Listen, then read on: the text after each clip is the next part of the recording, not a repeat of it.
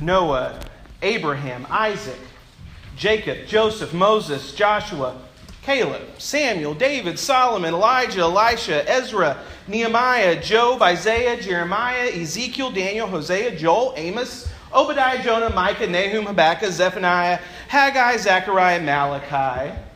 Then there's Peter, Andrew, James, John, Philip, Thomas, Matthew, Bartholomew, James, Simon, Thaddeus, Judas, Paul, Silas, Timothy, and Titus. Notice anything? What do these people have in common? They're all men. But that's not all they have in common. These men would have been nothing without five women. Now, in our text this morning, and I know it was a long one, but in it are the stories of these five women. Now, James Brown's saying this is a man's, man's, man's world, but it would be nothing without a woman or a girl. Well, I'll edit him a little bit. We may think it's a man's world. We may act like a man's world, and men may kind of stomp around acting like it's their world, but it's not. And we'd be nothing, none of us. We would not be here today without these five women. Now, when it was time to print the bulletin, I entitled my sermon Five Women Who Changed the World. But the more I thought about it, the more I realized that title is not adequate. These women did not just change the world, they saved the world. God's entire salvation history hinges on the response of these five women to a tyrant. And do we even know their names? And we read today from the scripture two of the five women, their names, uh, Shiphrah and Puah. We're told they're midwives. As far as I've read, they're probably the only midwives ever named in all of antiquity. And I think we should speak their names together today. Say it after me Shiphrah, Shiphrah. and. Puah. The other three women, our text does not give us their names, only their relationships to the named men. But tradition, well, traditions preserve their names. In other parts of Scripture, we're told that Moses' mom's name was Jochebed. Moses' sister was Miriam. And outside of Scripture, tradition tells us that Moses' adopted mother, Pharaoh's own daughter, was Bithia. Five women, Shifra, Puah, Jochebed, Miriam, and Bithim, Bithiah, saved the world. And then there's the king of Egypt. This guy, he's Despicable, this guy. Ridiculous, weak, scared, the epitome of evil. We are told he didn't know Joseph. Now, we skipped over Joseph's story, but Joseph saved all of Egypt from famine and was promised by the then Pharaoh that his family could always live in Egypt in safety. But then another Pharaoh arose who didn't know Joseph, or probably more likely chose to ignore Joseph, to ignore the promises made to Joseph. Why? Well, because this Pharaoh didn't like Joseph's ancestors, his descendants, rather, the Hebrews. They were different. There were too many Hebrews around. They just multiplied. Whatever you did to them, they just multiplied and grew and grew. Eventually, they're going to take all the good jobs away from the Egyptians. Egypt was, was changing, it was becoming more diverse. You didn't even know the country you were in anymore, and Pharaoh was afraid. He said to the people, Look, the Israelite people are far more numerous and more powerful than we, which was a bold faced lie. They were not.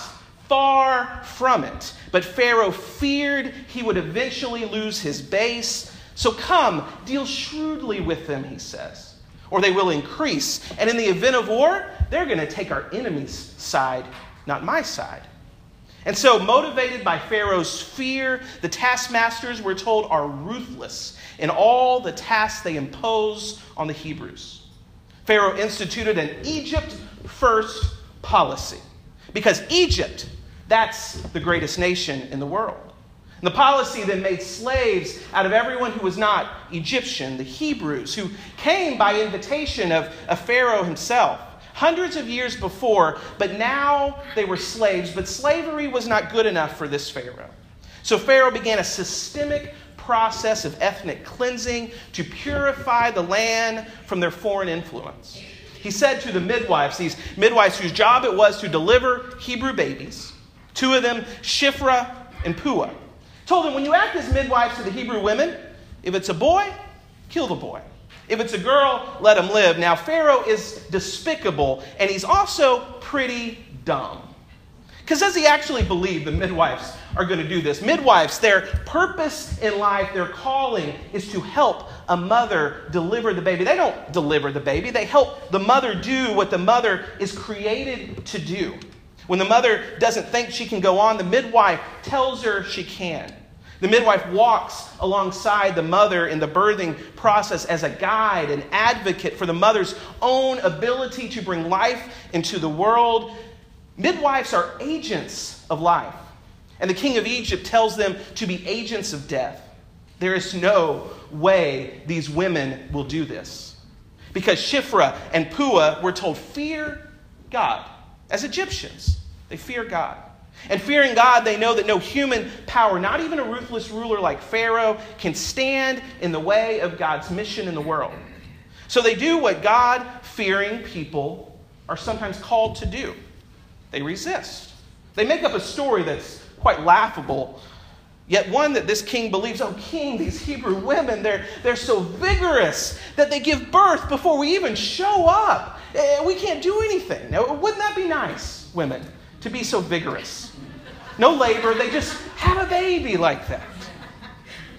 Because of the midwife's courage, they stand up to Pharaoh, and Hebrew boys are spared.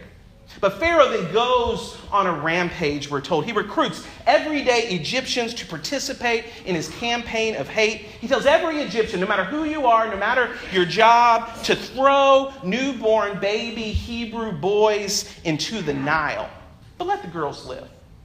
He tells every Egyptian to participate, even if they're your neighbor's babies, your friends' babies. You've lived together for hundreds of years. You know these people.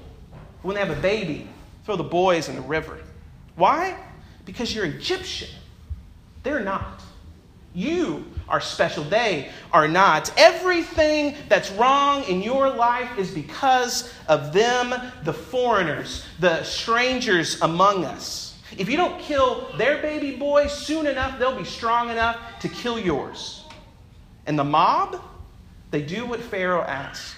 But in the midst of a mob, there's another woman we meet who stands up, who resists. Her name is Jochebed. And Jochebed hides her newborn baby for three months. Can you imagine hiding a newborn baby for three months? When she can't hide him any longer, we're told she makes a basket for the baby and sets him, doesn't throw him, but sets him gently in the Nile. And I think this woman's planned it all. She knows where Pharaoh's daughter goes to bathe, and she goes up the river just a little bit, right before the bend in the river where no one can see her, and she sets her boy on a basket. And he floats down and he goes around the river while his sister Miriam follows in the bushes on the side of the bank. And just when he's kind of out of reach, he bumps into Pharaoh's daughter who's bathing. She didn't even see him coming, he just bumps into her back.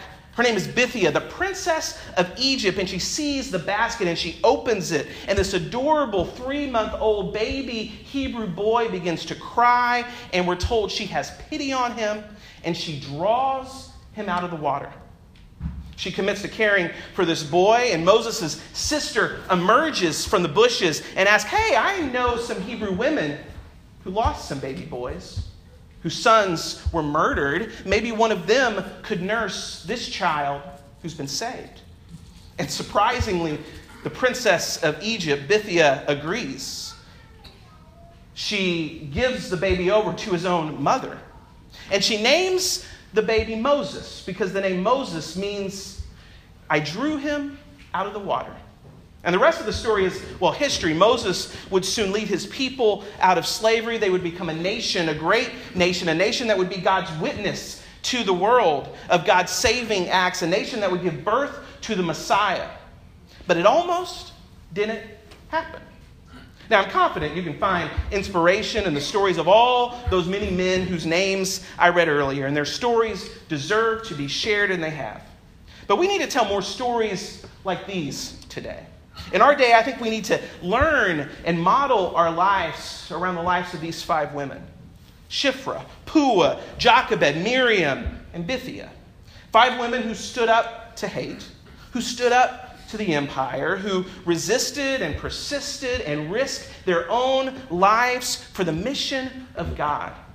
They were all midwives who aided God in giving birth to salvation. Now, two of these women, Jochebed and Miriam, they're Hebrews. We get why they stood up, because it was their baby who was threatened. But here's the thing about those other three women Shifra, Pua, and Bithia. They're a lot like us. They're the powerful, they're the privileged. They weren't Hebrews. No one was targeting their babies. All they had to do was be silent and just go along. Maybe it would pass. But they stood up anyway. No one asked, but they knew it was right.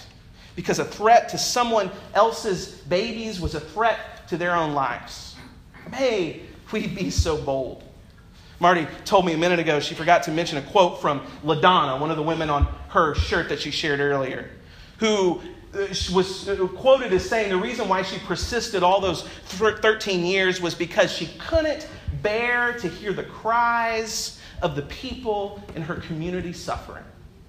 May we hear those cries. Because our world needs some midwives today, people who will come alongside God as God is birthing justice into this world who will take risk, who will stand up for those things we know we must stand up because we are disciples of Christ, midwives for Christ in God's movement for wholeness in a fragmented world. May God give us courage to live into our calling. Amen. As we approach the table, let us sing this hymn of commitment, number 452 Here I am, Lord.